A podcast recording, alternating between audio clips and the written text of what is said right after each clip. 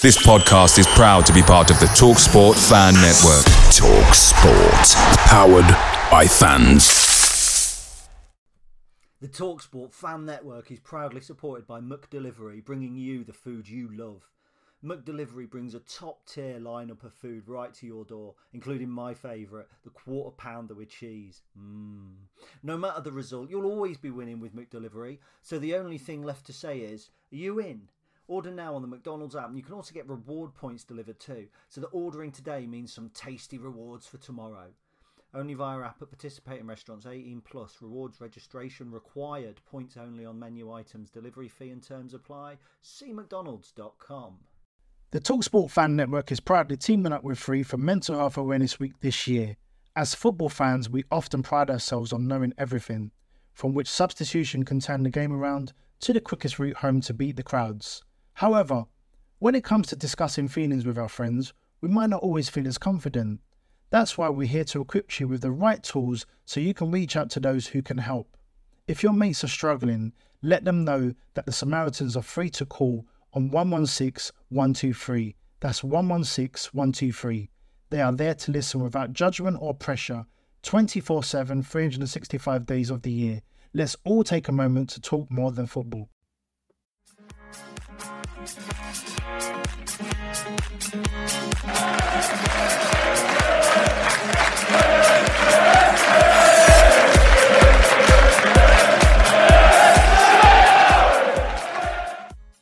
morning, good afternoon, good evening. This is the Stacey West podcast. My name is Gary. You probably know that by now, and you probably know who I'm going to be joined with. The powers of deduction mean that it's Mr. Lamming again. How are you doing, my friend? Hello, mate. I'm very, very well, thank you. Certainly better than you and your motor, I, re- I reckon. Oh, you've got that one straight in there. I was going to say how we hadn't done a podcast for a couple of weeks together because obviously you, you have been with Ben and I've done it with uh, Charlie and you were in Berlin and I was in uh, the Peak District. But no, you've gone straight for the jugular. I like yeah, so, sorry about that. straight for the jugular. So for those listeners who don't follow on Twitter and, and don't pay a lot of attention to my social media owning, um, some bad luck befell us on the way home from the Oxford game. So the, the first bit of bad luck was I trod in dog shit. Um, oh, an expletive, 52 seconds in. Well done, Gary. Um, so basically, my old man always go. He always wants to leave. If it was up to him, he'd leave on 85 minutes. I know he would. So he would. He went out and waited. Um, and I had Chris and our mate Dave in the car as well. Now Chris won't leave his seat until the final whistle has gone. So inevitably, there's always a period of time waiting. I, I like to just be.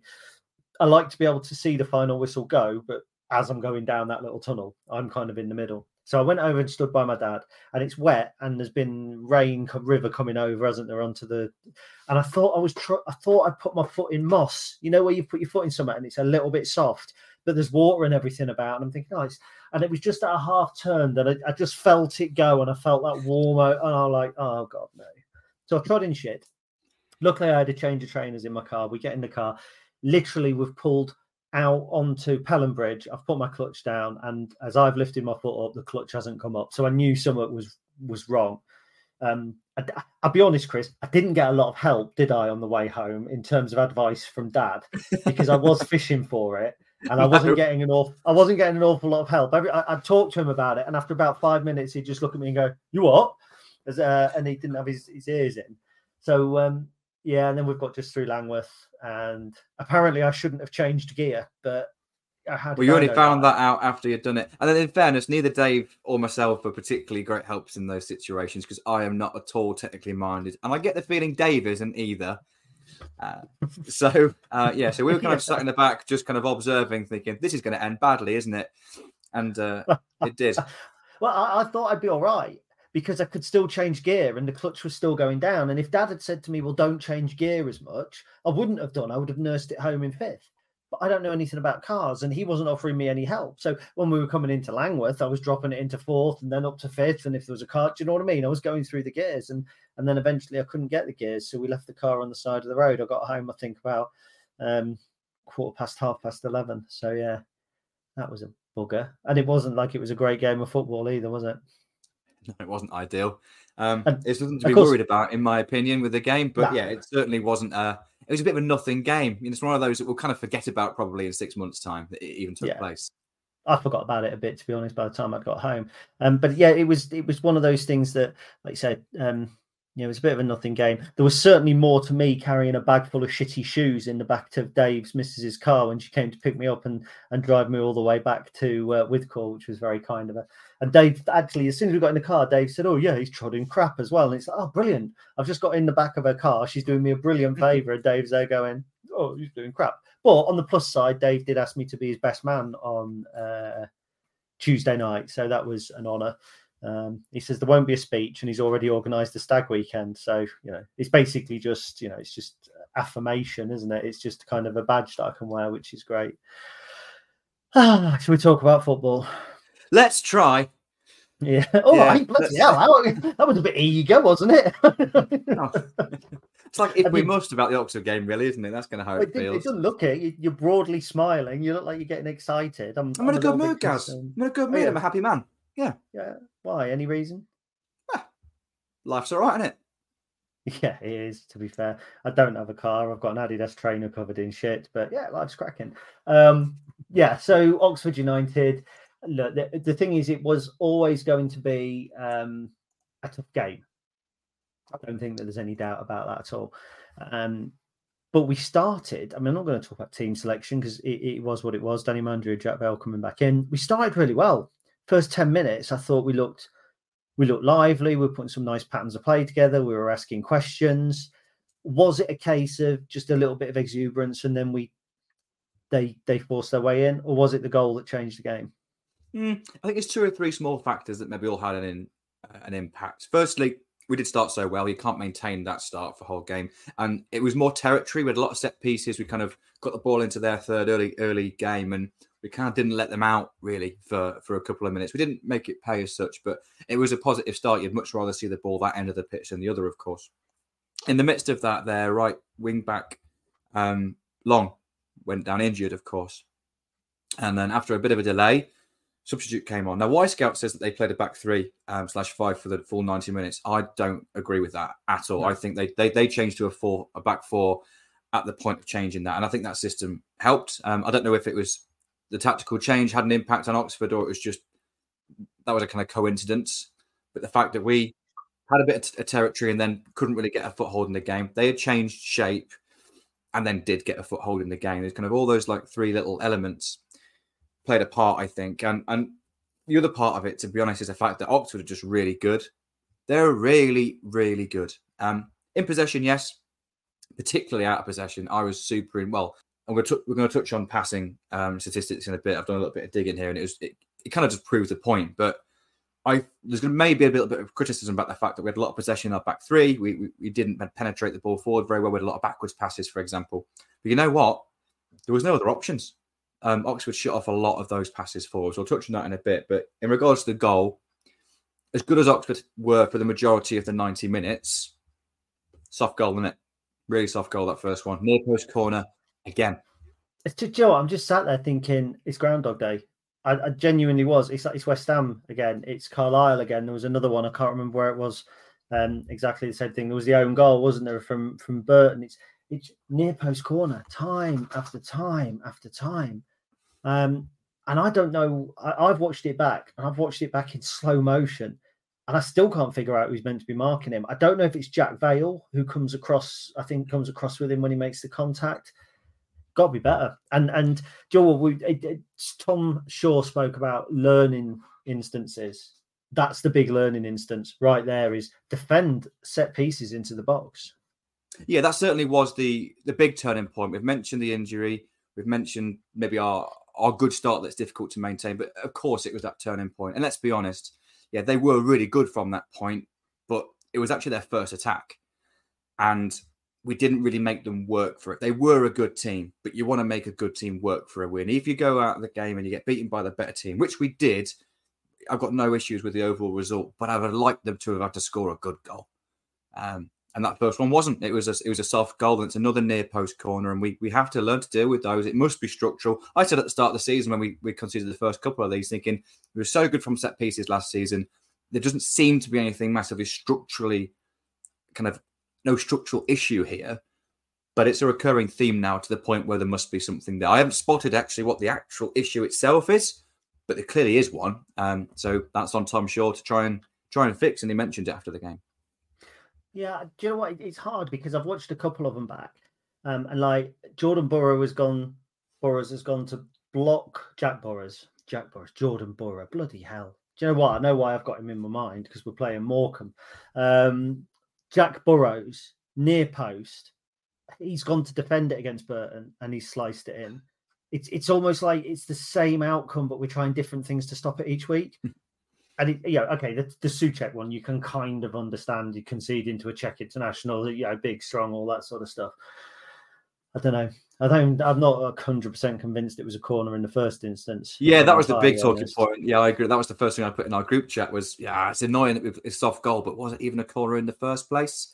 Um, but it really was on that point that the the shift in the game really changed because Oxford were excellent from that point. But let's be honest, yeah. they didn't need to maybe be quite as offensive and front foot and attacking as maybe they would have preferred to. But no, no, because they'll come into this with a thinking it's three points here for them. This is a winnable game for them. They certainly wouldn't have been turning up on Tuesday night playing for a draw. They may have been content with it over a, a hard 90 minutes, but you know, they'd have been there wanting to try and win the game and trying to you know, be on the front foot. And once they'd gone a goal up, they didn't need to really attack quite so aggressively, but they were really impressive in possession. They kept the ball so well, certainly in those deep positions. They always seem to have an extra player. They just they just looked so well drilled, didn't they? But it was like I said earlier, it was the out of possession shape that really impressed me. Like the amount of times that we had, you know, we just didn't have an option. We had players forward, but all the passing lanes were just cut off.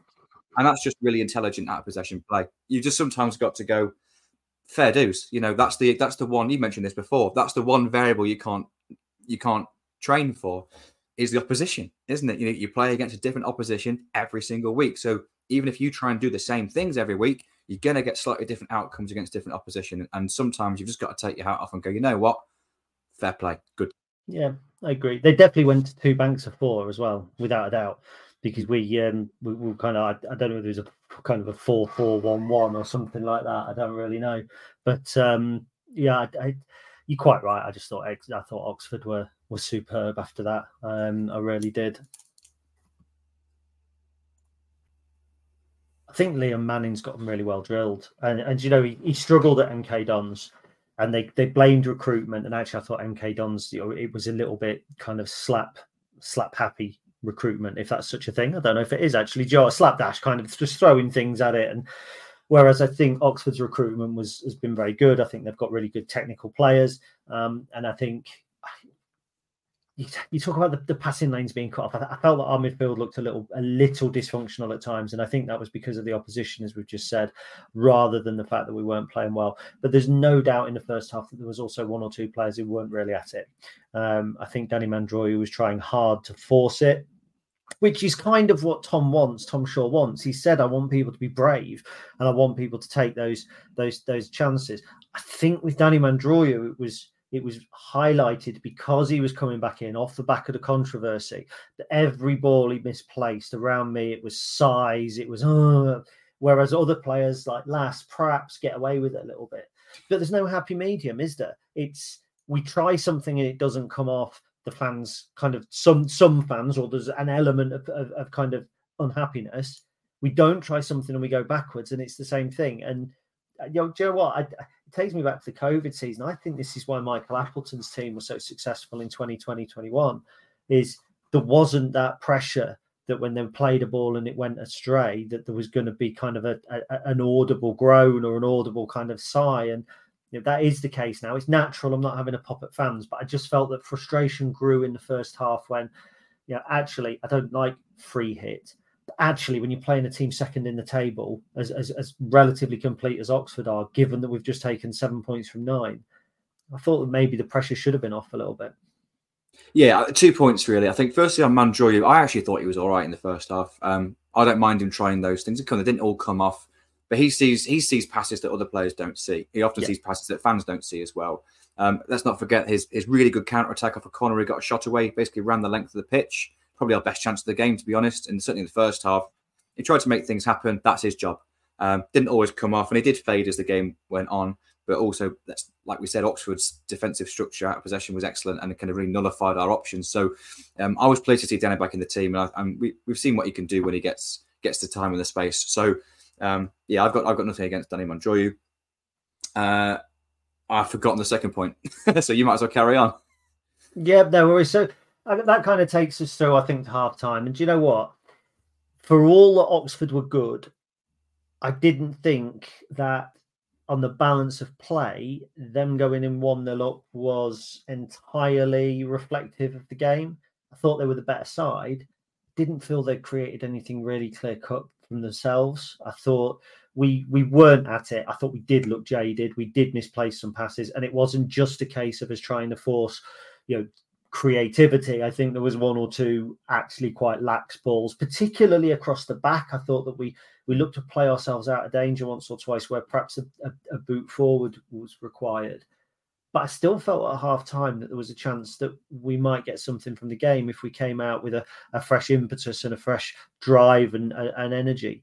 Uh, and what we actually came out with was, I, I thought was a, a pretty poor second half. Now, again, you can credit Oxford a little bit. They didn't need to come out and win the game. They didn't need to be all that good. But uh, certainly after the substitutions, I thought um, you know, I thought that we lost a little bit of our way in terms of our attacking um, attacking patterns. You know, we we brought players on. I thought to go well. Let's get it from a set piece. Let's get it from a hacks throw in. Let's get it from a corner, and we almost did. I can't remember who it was. Touched one wide. Really good, really kind of good effort. But um, yeah, I just think we. I, you know what? What four games in a week and a half since Mark Kennedy left? Mm, four games in just under two weeks I just think that began to show in the second half. Yeah, I agree. I think we we looked a little bit out of ideas in the second half, didn't we? Let's be honest. Um, and Thomas Shaw's clearly done a lot of work to try and make us um, slightly different in possession. The out of possession stuff is very similar, but in possession, as, as we have done over the last three games, we've, we've, we've tried to play a bit more football, tried to play through the thirds a bit more, and, and tried to be a bit braver on the ball. And let's be honest, we tried that in the first half, and it, it didn't quite work as effectively as it has in the previous three matches. And yeah, I think you know Tom's only had a couple of weeks to do this. He, he hasn't got a chance to work on Plan B yet, and I think that just showed. You know, played against a good team. We ran out of ideas, and let's be honest, the lads looked absolutely shattered, didn't they? They did look shattered. Even Lass looked tired, and he never looks tired. Um, Ethan Erhahon looked a bit leggy. Lots of players looked leggy, and they've all been asked to play at a higher intensity than they have. The running statistics prove it um, in the previous three games. We just need a break. The lads just need a break, and I think on the passing statistics, it's interesting because I looked into this because we actually played 100 passes on Tuesday night, more than our average this season. Mm, That's a that. lot. That's a lot of passes. Um, and even um, we played 69 passes more into the final third on average than we have normally. Um, but actually, our percentage of forward and backward passes had a 10% shift. So um, we actually played 5% fewer forward passes and 5% more back passes. So a 10% shift towards those backward passes. And I think that sometimes that's just credit to Oxford, but it's also the fact that uh, our style has changed a little bit. We just we just haven't quite got um, that that second plan yet, and we haven't quite got it nailed down to a T, especially when you're tired. And let's not forget, when you're tired, you don't just struggle to run; it's mental tiredness as well, isn't it? Decision making is just that split second slower. Uh, reaction is just that split second slower, and concentration just lapses that little bit. And I think that just loses your edge. That edge that we had last Tuesday against Charlton, which was an energy energy sapping game, I think that it just showed on Tuesday the lads just need just need a break. And and we haven't really seen a huge amount of rotation, bar um Mandroiu, of course, and Vale coming in on, on Tuesday. There hasn't been a huge amount of rotation in the squad, certainly in those first two thirds in that in all that whole time that Tom Shaw's been in charge. And I think that just started to show on Tuesday night. And you know, the atmosphere was flat, wasn't it? And that's no criticism to the fans. There's nothing to get excited about either. But it just felt like we were, the fans and even the players were just waiting for someone to do something out of the blue, someone to do that little bit of magic and conjure it up from nowhere because it didn't feel like we was going to do, you know, create anything as a team. It had to come from a set piece or a long range shot or something, and it just didn't happen. And I don't think we can begrudge the the result really. No, I just thought the atmosphere was quite good in the first half. I thought that in the first was, half, yeah. yeah, I thought the first half it was. And look, the second goal didn't help because at one 0 you're always in it, and and the chance I'm thinking of was was in the last minute. Actually, it was Alex Mitchell from a hacks throw in, and it, he he kind of just touched it wide, and the xG on that was zero point two five, and I think our xG throughout the whole game was zero point five five. So, do you know what I mean? One in four times they score score from that, and that could have been snatching a late draw were it not for quite an odd moment for Lukas Jensen. I'm going to. You're a keeper, so you're you're going to defend him. I appreciate that. And everybody around me, in fairness, was saying, "Well, look, he's in credit. He's made some good saves. He's in credit, so a keeper can make an error like that." Um, but it was I gonna say it was the fog because it was a howler, wasn't it? And if it had been just a normal day game in bright sunshine, 3 p.m., and he's done it, I think there would probably be less excuse. But I'm going to blame the conditions for him. Okay, uh, well, well, obviously, in the keepers' union, I'll happily accept that reason and go with it. Um, I do think you know there's probably going to be a small percentage. There's going to be that little bit more um, kind of moisture on the ball in that regard. Let's be honest, it's a howler, like you said. Um, he's he, he's been he was predicting the cross. He was just half a yard further to his right than he should have been. Ball was actually shot near post. Should be a simple save. He just mishandled it, you know. But I agree with the people that were around you. He, the, the guy's in credit. He's been in really good form. Actually mentioned on the pod of Ben last week of how impressed I've been with Jensen, how dominating he is in, in his kind of 18 yard box catching crosses. On the whole, his shot stopping is pretty excellent. Let's be honest. He he holds a lot. Um, he doesn't parry a lot to be honest. And when he does parry he parries it a long way away. That decision making, those split seconds, is, is normally on the money. And he has, I think, and will certainly earn us more points this season than he costs us. And you know what? Of course, it's a disappointing mistake, but every League One goalkeeper is going to make a, a, mistake that leads to a goal this season. It's how you react to it. Um, and it's also the fact that it happened in a game where, like you said, we could have snatched something at the end, but in a game against a team that are better than us, that we were already losing. We didn't look like scoring in. Yeah, okay, it cemented the result.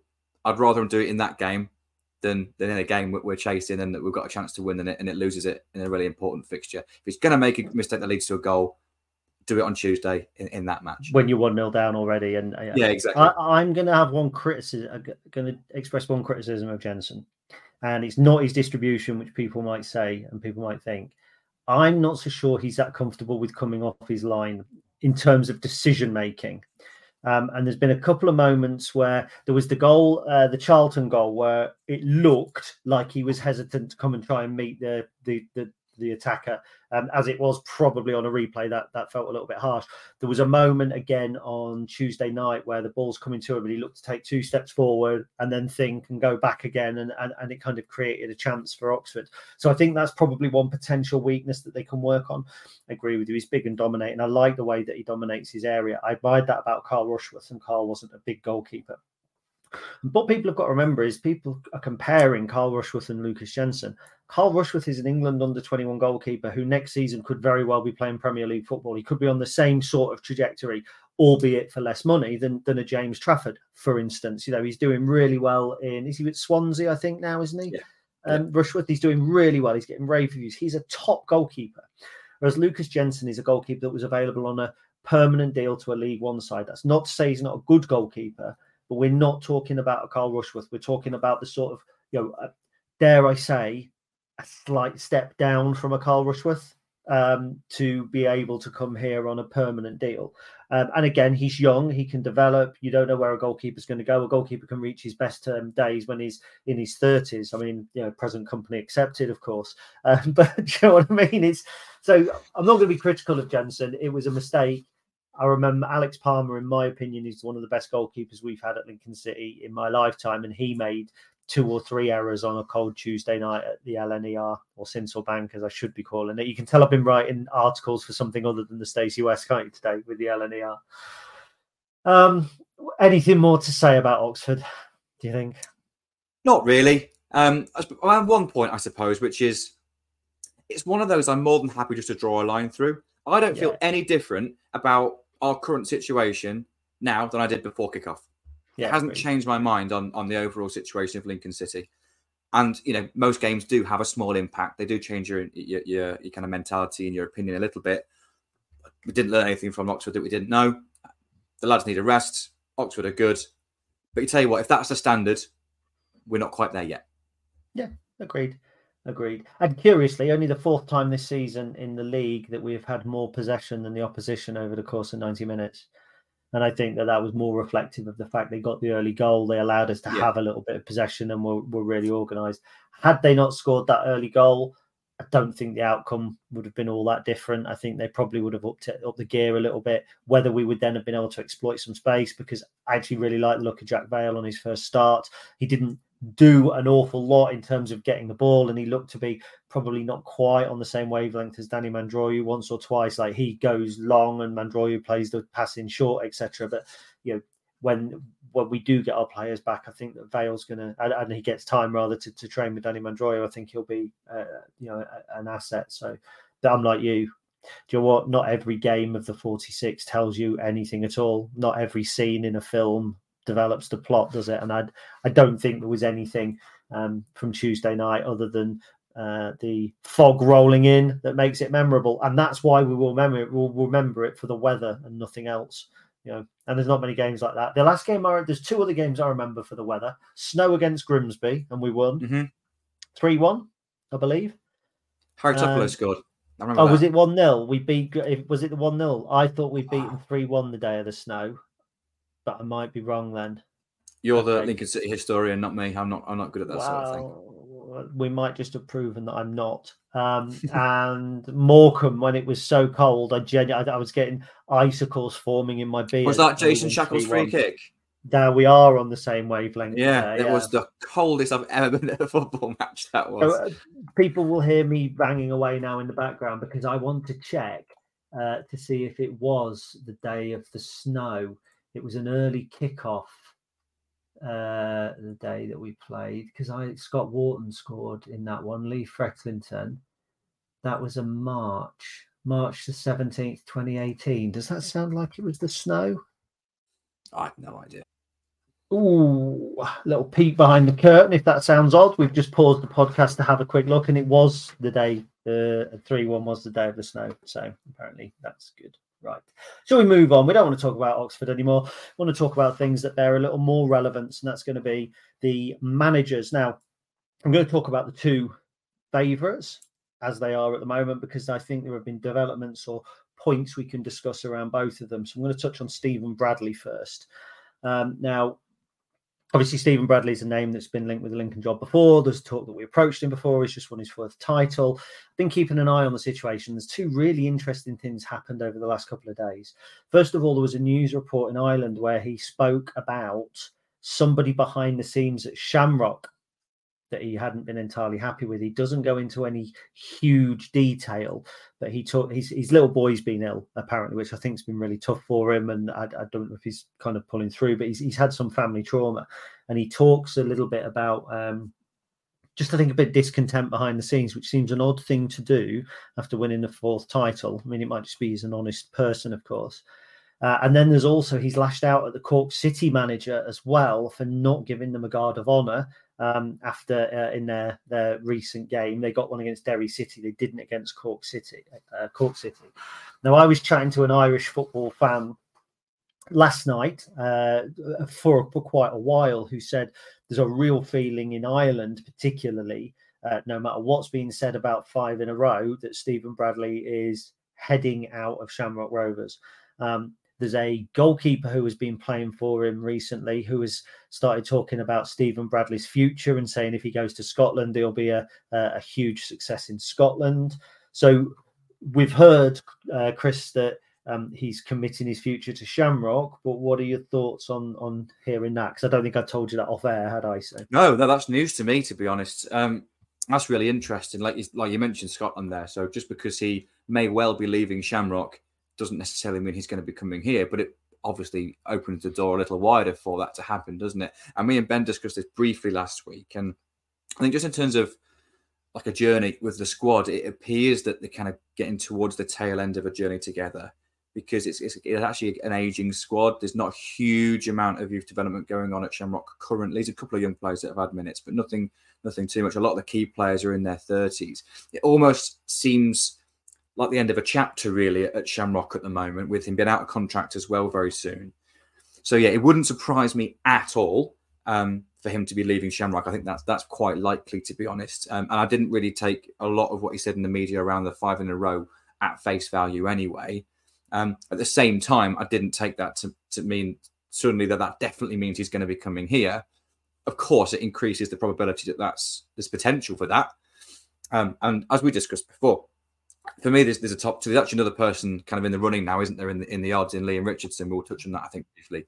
But for me, there's, there's a top two still in regard to who I would be happy with Um, Stephen Bradley absolutely is one. I think there's a lot of he ticks a lot of boxes, uh, and of course the other one's the obvious in, in Danny Cowley.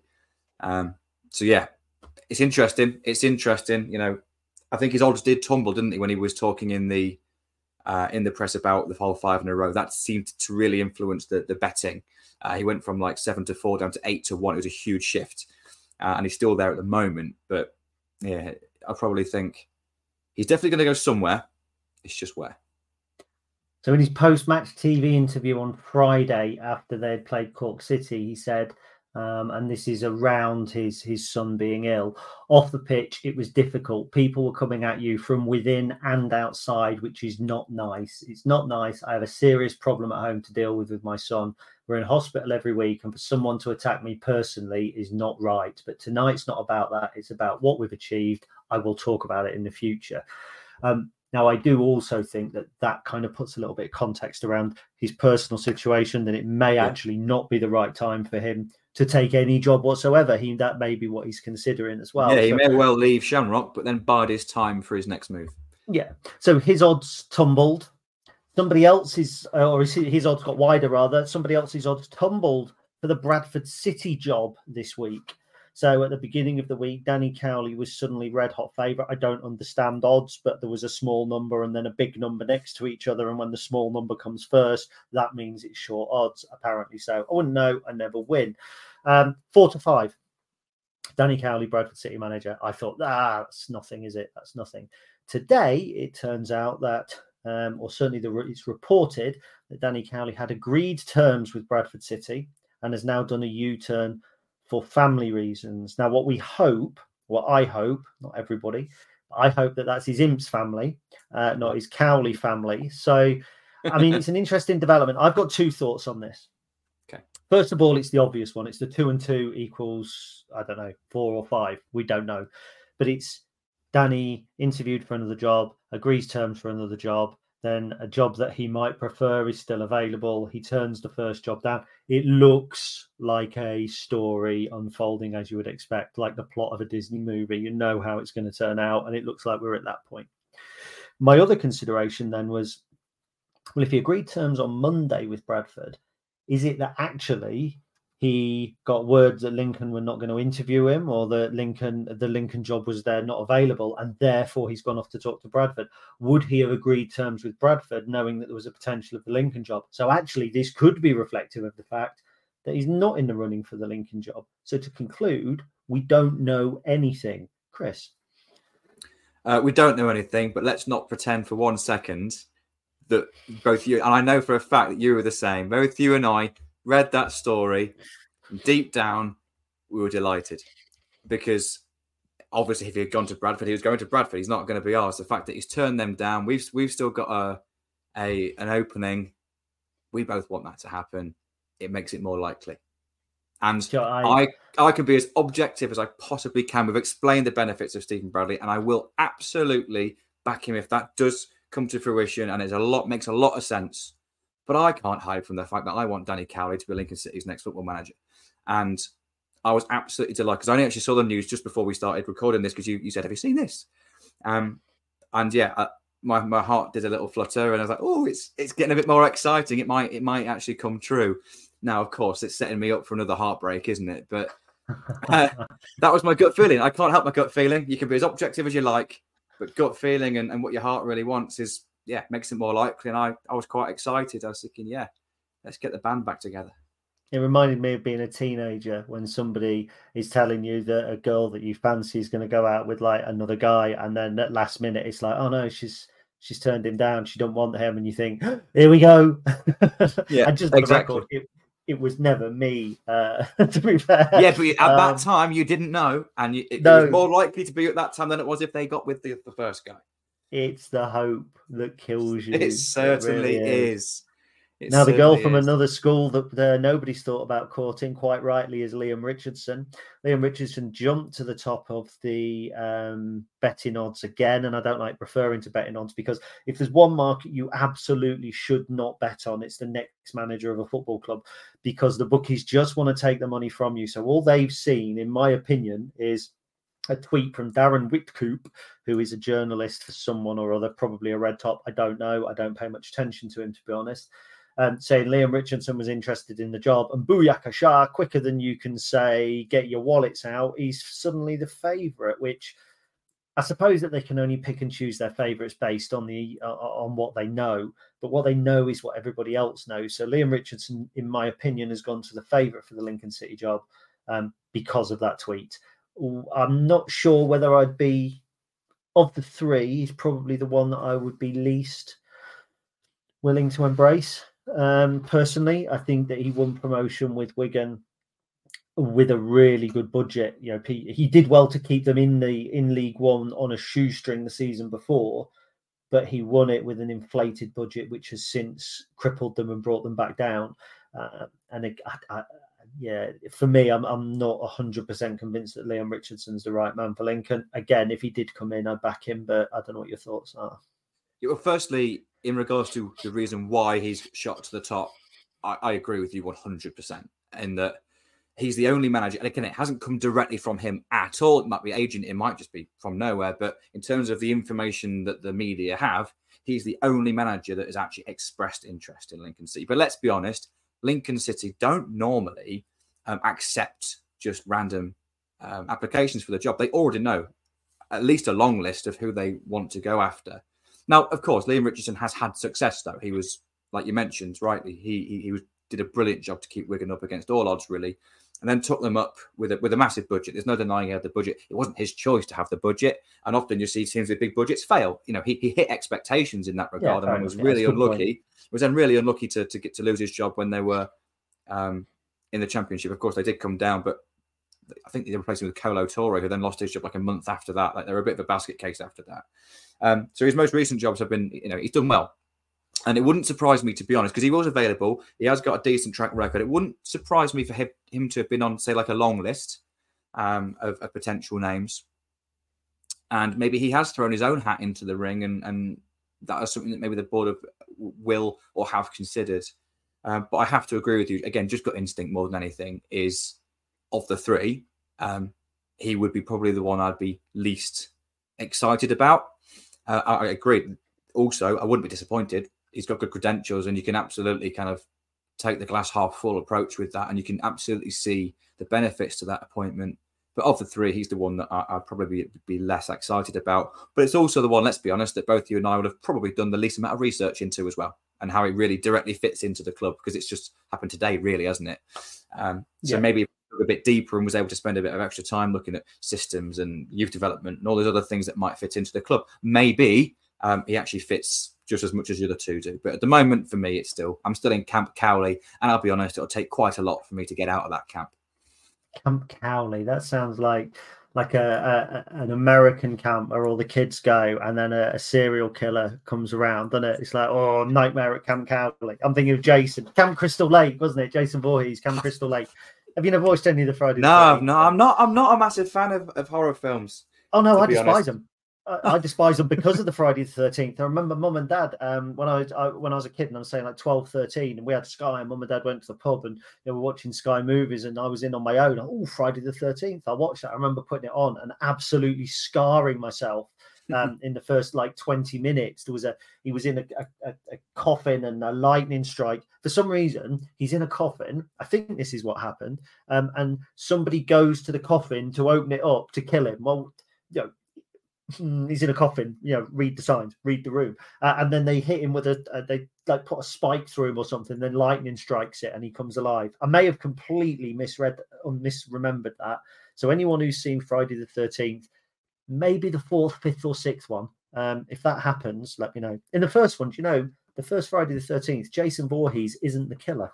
In the first Friday, the, yeah, okay, the first Friday. Sorry, that means nothing to me.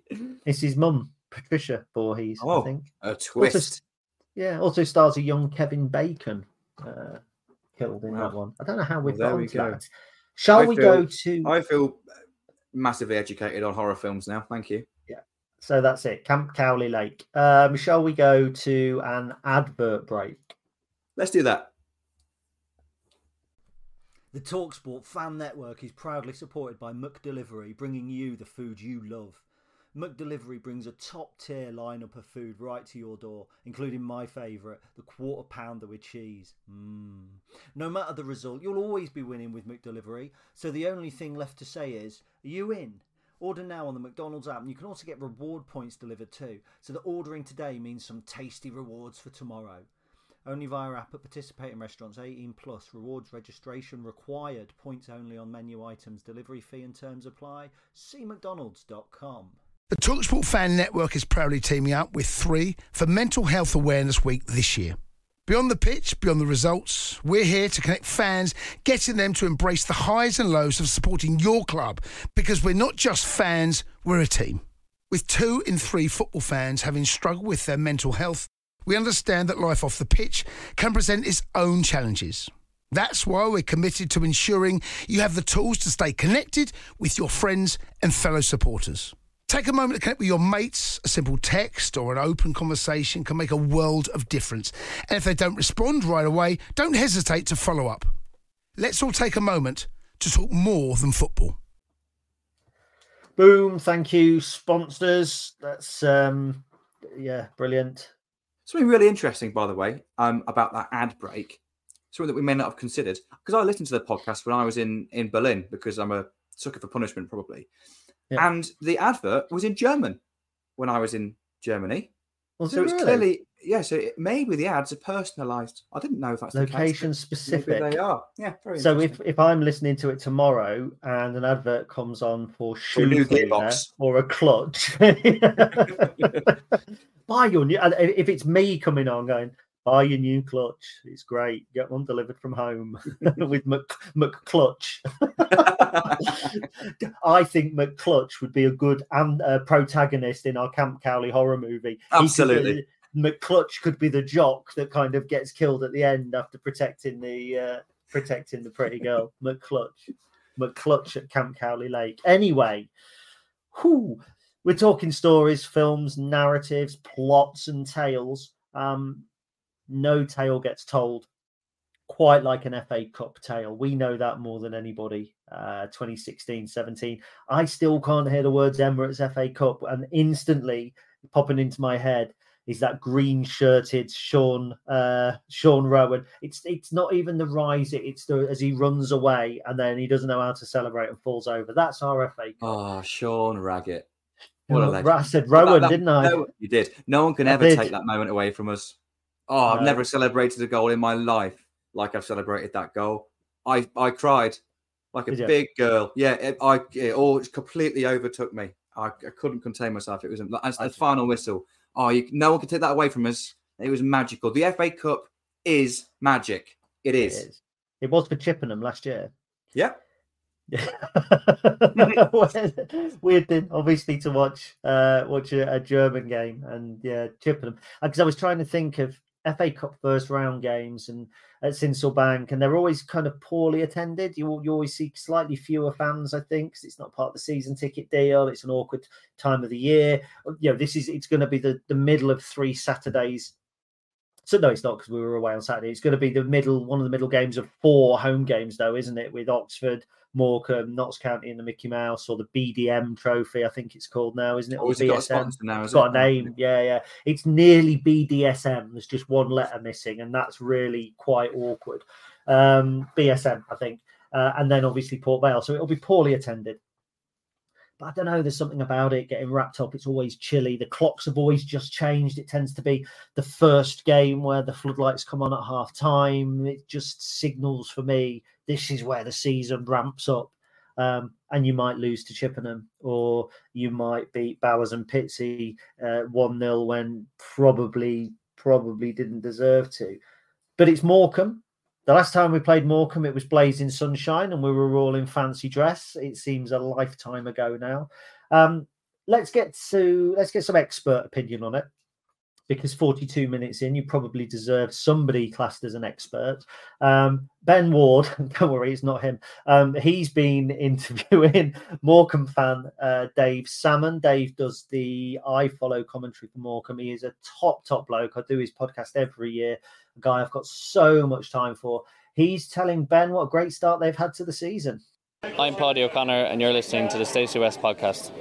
you did see you, you, did see the club slide back into League Two um, at the end of the season. How has it been? How have you guys adjusted?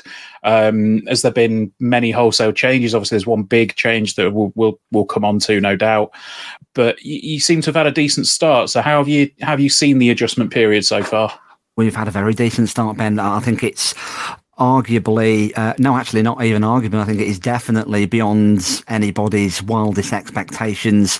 Before a ball was kicked, we were we were in a bit of a predicament in the summer because we didn't know where we were in terms of the ownership. That still hasn't been resolved. It's been going on for more than a year now, and uh, budgets and, and everything to do with uh, how we were going to fund the playing side of the club going forward, especially going down into League Two, of course, and the money's less in League Two than it is in League One by by, by definition of it being a lower division. I guess. But uh, uh, we found ourselves in a situation where we only had six contracted players for the following season. Yeah. And because we were that uncertain of our budgets, we had to let everybody who was out of contract go.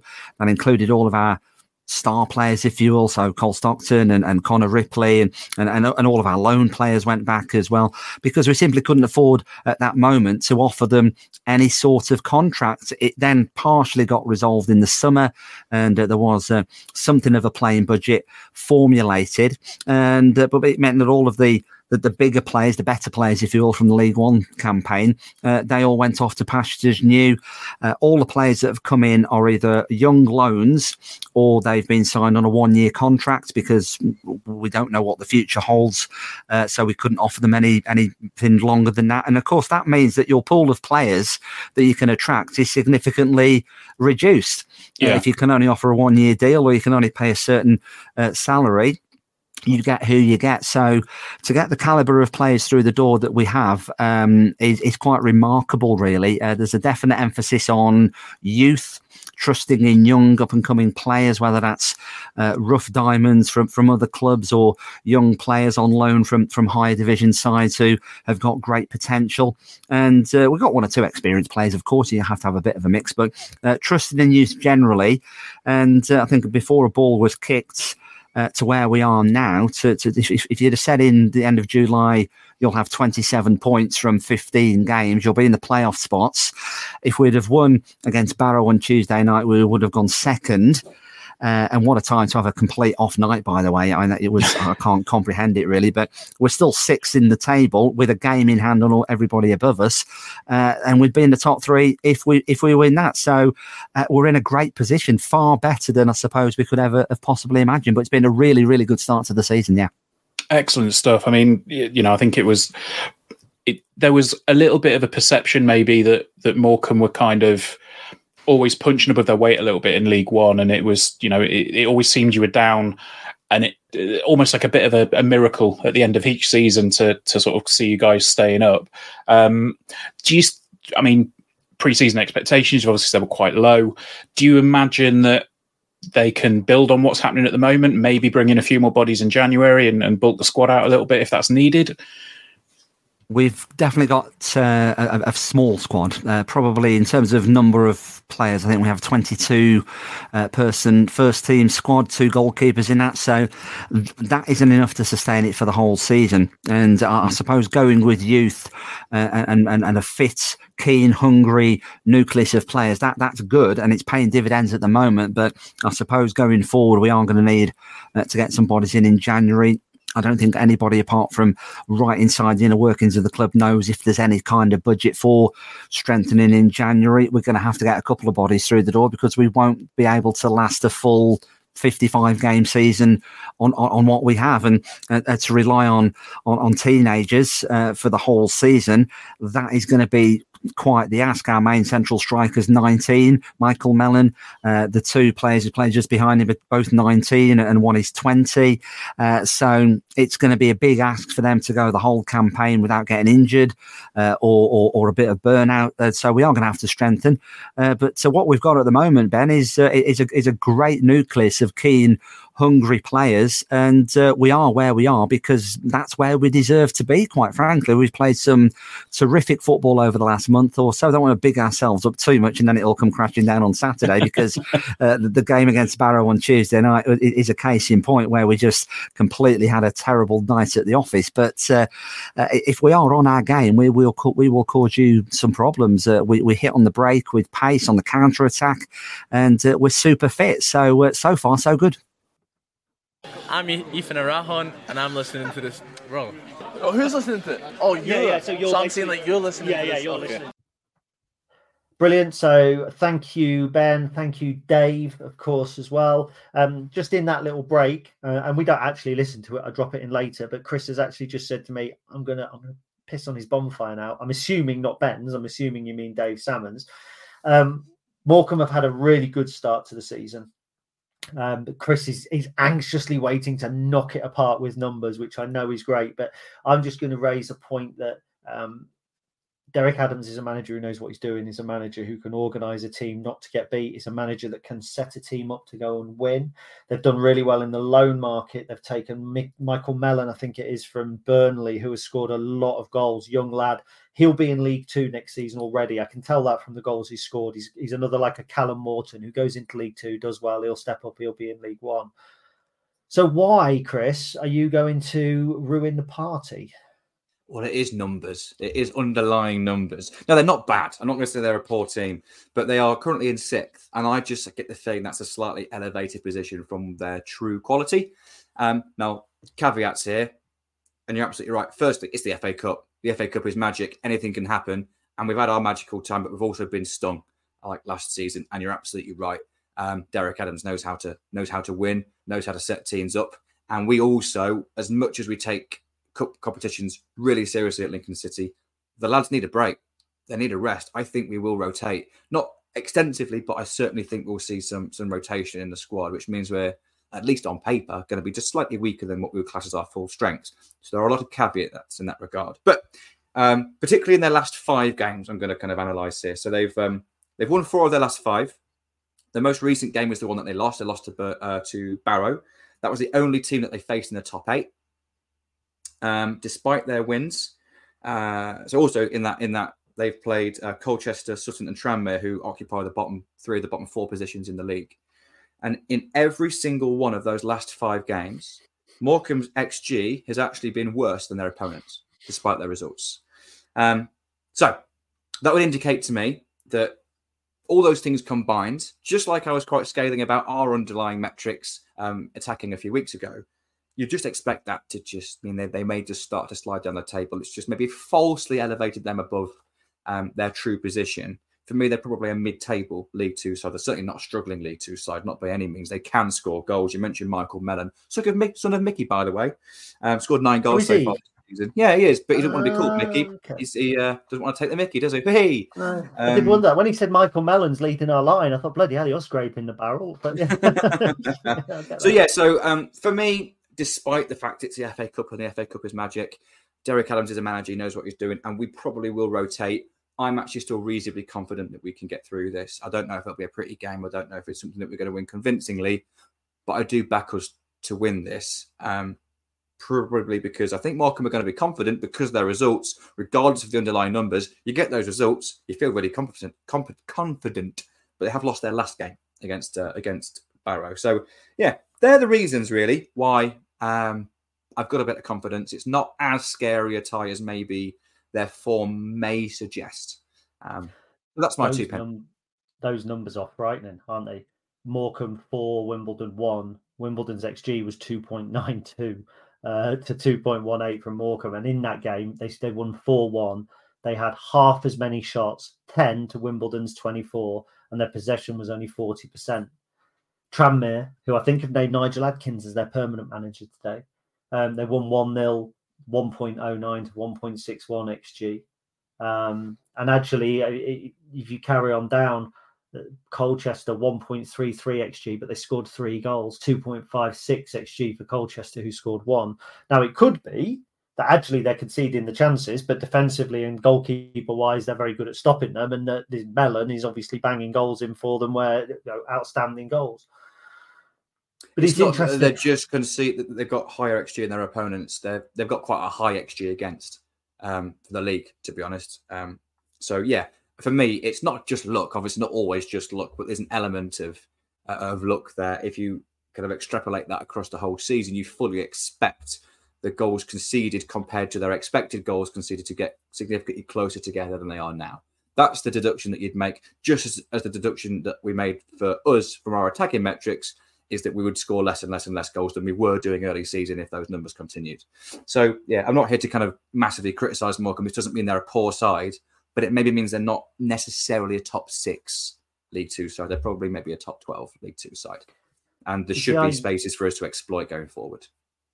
they are actually fifth worst for XG against 25.6. Only Sutton, Crewe, Salford, and Colchester are worse um, in the division. But what I'm going to say in their defence is um, so lowest XG scored as well. They're third from bottom in terms of XG scored. So they are riding their luck. So they are. If the numbers are to be believed, they are set for a for a tumble down the table. I really like Morecambe as a football club. I Yeah, really like Morecambe. Um, I like the way that they've done their business. I like the fact that they they lost half of the team, if if not more, over the summer because the ownership issues. They didn't know who they could offer contracts to. I think, as Dave said in the preview, you know they've signed well with with loan players. They've signed kind of other play people's cast-offs who they've given second opportunities to, who, who kind of rise into the uh, to the challenge. Lots of the players they've signed are on one-year deals and on loans because they still don't know in terms of ownership exactly where they're going to be. For me, that actually gives Derek Adams a huge motivation in this competition because if anything can influence a potential buyer or can attract people potentially to the club, it's a cup run. Um, it. It's not. It's not the, the the draw that they would have wanted. I believe they're going to come here at full strength. I'm also with you. I believe that there will be a degree of rotation from us. We know that Sean Roughan is injured. Tom Shaw's given that out in his in his a little uh, pre-match interview.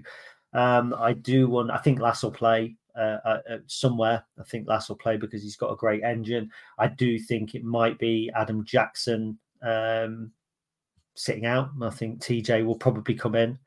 I wouldn't be surprised if um, Jaden Brown doesn't play because he's beginning to become the forgotten man a little bit. Is, Jaden yeah. Brown. We're not seeing a And lot uh, of- Jack Burroughs looked knackered on Tuesday night. Let's be honest. Yeah.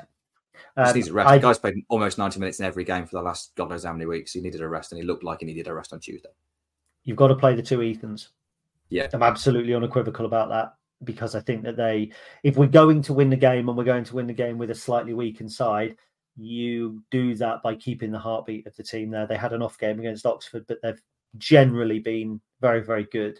My hope is, of course, that Alex Mitchell is not cup tied. I hope that he's Millwall haven't kind of put a, a not cup tie, but put a clause in saying he can't play because we had that with Josh Griffiths, I think, a year Yeah. or two ago, didn't we? So um, I'm hoping that's not the case. Up top, it's anybody's guess. I would still expect us to play Jack Vale um, if he's allowed, and I would. I think Mandroiu and Vale will probably both start. It's Mandroiu. that third one that could be really interesting. Well, for me, you've got to be looking at Shodipo or Adelakun. And I wonder if he might go with Adelakun for the threat, for the long throw threat, for the um, for the uh, for the set pieces, and try and get our, our noses ahead that way. We don't know if Shodipo's fit or not. I mean, I'm not even sure if he was on the bench again on Saturday. He wasn't, I don't it- think, No. Tuesday, So no. it's proving a little bit difficult to see where he's going to fit in in in, on, in terms of a short term deal. So um, that's my that would be my idea of a, of the team. If and when you actually read it back like that, there's not an awful lot of rotation there, isn't there? No, the only thing that might add, I, I agree about starting with the, both Ethans, but if we can manage to get a lead and a, like let's say we get, we're fortunate enough to get a 2 0 lead, wouldn't surprise me to see one go off and maybe Ali Smith fill in one of those roles. 100%. Yeah. Um, it wouldn't even surprise me to see Ali Smith starting in one of those front three roles. To be honest, I think the guy deserves deserves a role in the team, but I think it's a risk starting him in one of those two deeper roles because the other two have got such an understanding and they complement each other so well. And that's no criticism to Smith. Um, yeah, I agree. I think I- would be a little bit uneasy if one of them um, didn't start, just because I just feel really solid with them both in there. It's that front three ahead of them and how we organise that that I think we can maybe experiment a little bit. And if Alex Mitchell is allowed to play, I agree. I fully expect to see TJ and I fully expect to see um, Jaden Brown. There's, there's, a, there's a bit of rotation, It's kind of a three or four um, players there. That's a little bit of rotation. and then the lads, of course, have got um, like the key players you expect will then have a full week recovery with the fringe players and probably a few youth players like Gallagher, for example, um, potentially coming back and, and playing the trophy game against uh, Notts County on Notts Tuesday. County. Now, one thing I wanted to point out about Morecambe, I mean, they play like a, I think they'll play a 4 2 3 1. I think that's pretty much what Derek Adams likes. It's Yeah. the midfield pairing that's really interesting. Now, they've got Eli King in, on loan from Cardiff, who's doing relatively well. Did you happen to spot who their other central midfielder was? No. Jacob Davenport. Oh, him. yeah. Him. Now, I really liked Davenport. Yeah, in that Um, 60 minutes we saw of him, he was great Yeah. for us, wasn't he? and and I think that's the type of player that that's why Dave was kind of getting quite excitable about about what their business because they've actually done really well to recruit those sorts of players that have dropped off the radar. He's played 15 games in the league for them this season, um, so I, I, I like the lad. I think he's a really good footballer, and I think he's probably one of the reasons why you need to have our first choice midfielding because if they do come with King and Davenport who are forming a decent um, a decent understanding in front of their back four. You know, we need to control that midfield. We didn't do that on Saturday, and you know, if you fail to control the game, you end up with like we did against Hartlepool a couple of years ago after the Bowers game where we lost to Hartlepool, and that was it was just awful. It was just dour. If we can get a foothold and we can control the midfield, and um, and we've got to try and unpick what will be quite a defensive formation it means a 4 2 3 1, but it'll look very much like a 4 5 1 while we're in possession, I think. And that means it could be a lot more like Burton uh, and a lot less like Charlton.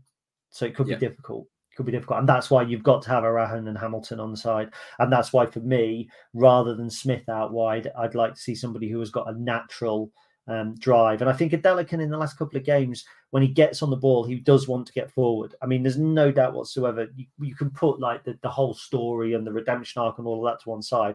Actually, in terms of driving the team forward, in terms of wanting to make things happen, that's something that Adelakun, I feel, has brought to his game more this time than he did two years ago when he first came to the team. I think he looks more forward thinking and a little more driven. Yeah, he has a real desire to get on the ball. And I think after um, his kind of loss of form under Appleton, he maybe, I don't like to say you hid, but you, you do naturally just kind of, you don't necessarily want to go and get the ball. If it comes to you, you'll accept it, but you don't necessarily always demand it. It seems like he's demanding the ball. Um, and I think that's something that's really positive to see. Certainly in that front line, if you want the ball, um, and you know, you're always taught as a player, if, if there's a player in a good position and they are demanding the ball, give him to the ball. He's got, he's confident. Give him, give him the ball, then play, then then move from there. It makes your mind up for you. You haven't got to try and find a pass. It's a pass on. They've made it available for you. And I think that's something that Adelakun's really added. And I, I agree with you. It's weird because as, as good as he's been, I always keep kind of discounting him and thinking, oh, I'd be decent off the bench. But the, the guy deserves to play. He does. And I like Ali Smith. I really like Ali Smith. I think he's got a lot to offer from Lincoln City. Um, I just mentioned I'd like I probably quite like to see him play on Saturday. Um, but with the dynamic of let's say Vale up top with Mandroiu, I think we do need that kind of that channel runner uh, and that kind of pocket finder. And I don't think that is Ali Smith. I think he has a different kind of skill set. Um, yeah, so I'm with you. I think I think I think Adelakun is, is probably someone I'd like to see in that front three and probably deserves it. Cool. So that's Morecambe. Do we want a game of Burridge around Morecambe or not? Can we think of anybody? Oh, I, haven't- I forgot about I forgot about Burridge. I'm going to be crap at this, but um, yeah, I'm happy to play a quick I'll game let of you Burridge. go. I'll let you go first. Then I'll let you go first. I can't even remember the guy's first name, but he plays for them now. Melbourne, left back. Max Melbourne. Max, okay. Max Melbourne. Does he play for them now? Does he? I'd missed. Or he has played. He played for them recently, anyway. Last season. Yeah, well, he has played for both. Yeah, he has. Uh, so I will go for. Well, I, I made the mistake earlier. I'll go for Jordan Burrow. He was at Morecambe. Of course. Ah, um, I feel like it's an obvious one. There's there's at least one more that I can think of that's fairly obvious. Do you know what? There's a really obvious one when you think about it. Oh no! oh no! Oh, I hate this game. Oh, I'm gonna have to say Burridge, and I, I'm, I'm almost 99. I'm almost 100 percent sure Burridge did not play for Morecambe. Uh, no, I'm gonna have to say it. on the Morecambe list. Do you know what you should have said? Go You should on. have said Jacob Davenport. Oh fucking hell! we literally just talking about him. Oh my Well, god! I, I had uh, I had Kevin Ellison. Oh, that's a great shout.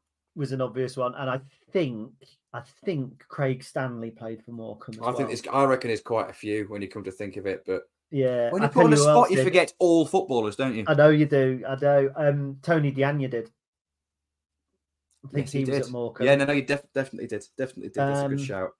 and All there was a right, goalkeeper. stop showing off. You win again. That four, four out of four now? Is it? Well, technically, I had two games with Charlie last week. I think I won both of them. Brilliant. So Of course you did. the thing, the thing is, you know, it's almost as if um, knowing the team in advance is a help, but because obviously I said Jordan Burrow, and he's like, oh, hang on, we'll play, uh, we'll, we'll, we'll play that later. We'll play Burridge later. so we might have to firm the rules up a little bit for Burridge in the future. Um, right, the final thing that I wanted to mention was Tyler Walker. So obviously he was back on the grass. Tom Shaw clarified what back on the grass means in his post-match, not post-match, pre-match interview. I keep getting that wrong. Um, so Tyler Walker being back on the grass doesn't mean that he's taking part in five-a-side games and doing all of that sort of stuff. It means that he's out of the gym and he's doing kind of the outdoor work and some of the physical and, and, and strength building stuff. As far as I am aware, um, and as uh, well, I am aware because Tom said it in his interview, so that's a ridiculous thing to say. Um, he's not involved with the main group at the moment, so he'll be doing strength and conditioning work rather than being involved with the with the main group. I don't think Tyler Walker will be back in a Lincoln City shirt um, in in a competitive nature uh, for a good few weeks yet. I don't know. I would, if I was going to put a date on it, I would probably look at FA Cup second round weekend and go, Joe, what if we've got through, and if we've got a second round game, there's a or if we've got a next round game in the EFL Trophy, I think that's the next time that we probably see Tyler Walker. So just I just wanted to Mm. clarify that back on the grass didn't mean back in contention. Good point. Yeah, I think I still think we will probably won't see him in November. Yeah, I I think December, December at the earliest. But but that kind of fits in with the estimated timescales. Um, when Mark Kennedy mentioned his injury first time round, um, I think it was a nice it was a nice surprise to hear he's kind of getting on well and he's back on the grass. And of course, naturally, that makes you think, oh, is he a little bit closer than maybe we thought he was? But if we think back, you know, he's he was scheduled to come back around December time anyway. When Mark Kennedy mentioned it first time round, I think what it means is he's he's on track for that. Still, he hasn't had a he hasn't had a, a setback. Yeah, but let's not get carried away just yet. No, absolutely not. Now, just before we wrap up, I'm actually going to double check to see if John Burridge did play for Morecambe. Uh, Please, because I, please I play for Morecambe. Actually, I didn't actually check. So here is a. a I'm not going to. I'll read the list out because it's not fair me seeing the John Burridge list every week and and other people just going. So Workington, Blackpool, Villa, Southend, Crystal Palace, Queens Park Rangers, Wolves, Derby, Sheffield United, Southampton, Newcastle, Hibernian, Newcastle, Scarborough, Lincoln, Enfield, Aberdeen, Newcastle, Dunfermline, Dumbarton, Falkirk, Man City, Notts County, Witton Albion, Darlington, Grimsby, Gateshead, Northampton, Queen of the South, Perth, Leap, Blyth, Spartans, Scarborough, Blyth, Spartans. That's a hell of a career, isn't it? That's a hell of a career. You know, it reminds me of is this, this is you'll I loved it. This is a great one. Trevor Benjamin. Remember him? Yeah. I think he's probably similar in terms of number of clubs played for. And Trevor Benjamin, he was at Cambridge for a while, wasn't he? He was. I think he started. Trevor. Benjamin. Are you ready?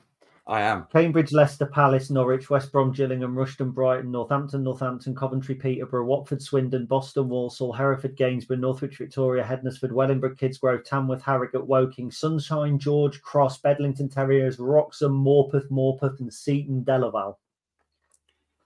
With an England Big under Trev. 21 cap and two Jamaica caps. there you go. So, if you are a Cambridge, Leicester, Palace, etc., etc. podcast, why not play your own game of Benjamin? It's a little bit like Burridge, um, but just with a few more league clubs. Ladies, gentlemen, boys, girls, dogs, cats, whoever else is listening, we've been the Stacey West podcast. As always, we've been exceptional. You are even more exceptional for tuning in and listening. This is the number one place for all of your Lincoln City chatter, however irrelevant. If you can fix a clutch, get in touch. Up the imps. Up the imps.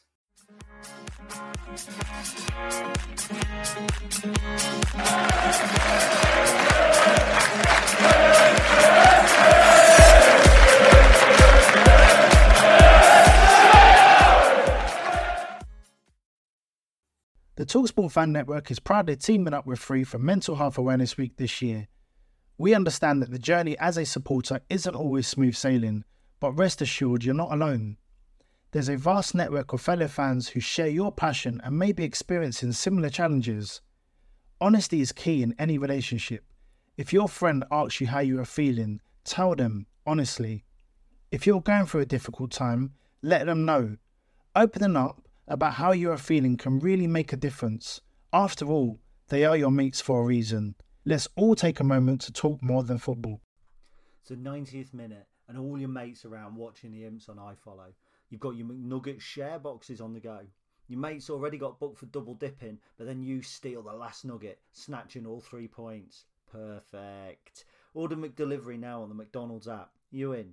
At participating restaurants, 18 plus, serving times, delivery fee, and terms apply. See McDonald's.com. This podcast is proud to be part of the TalkSport Fan Network. Talk Sport. Powered by fans.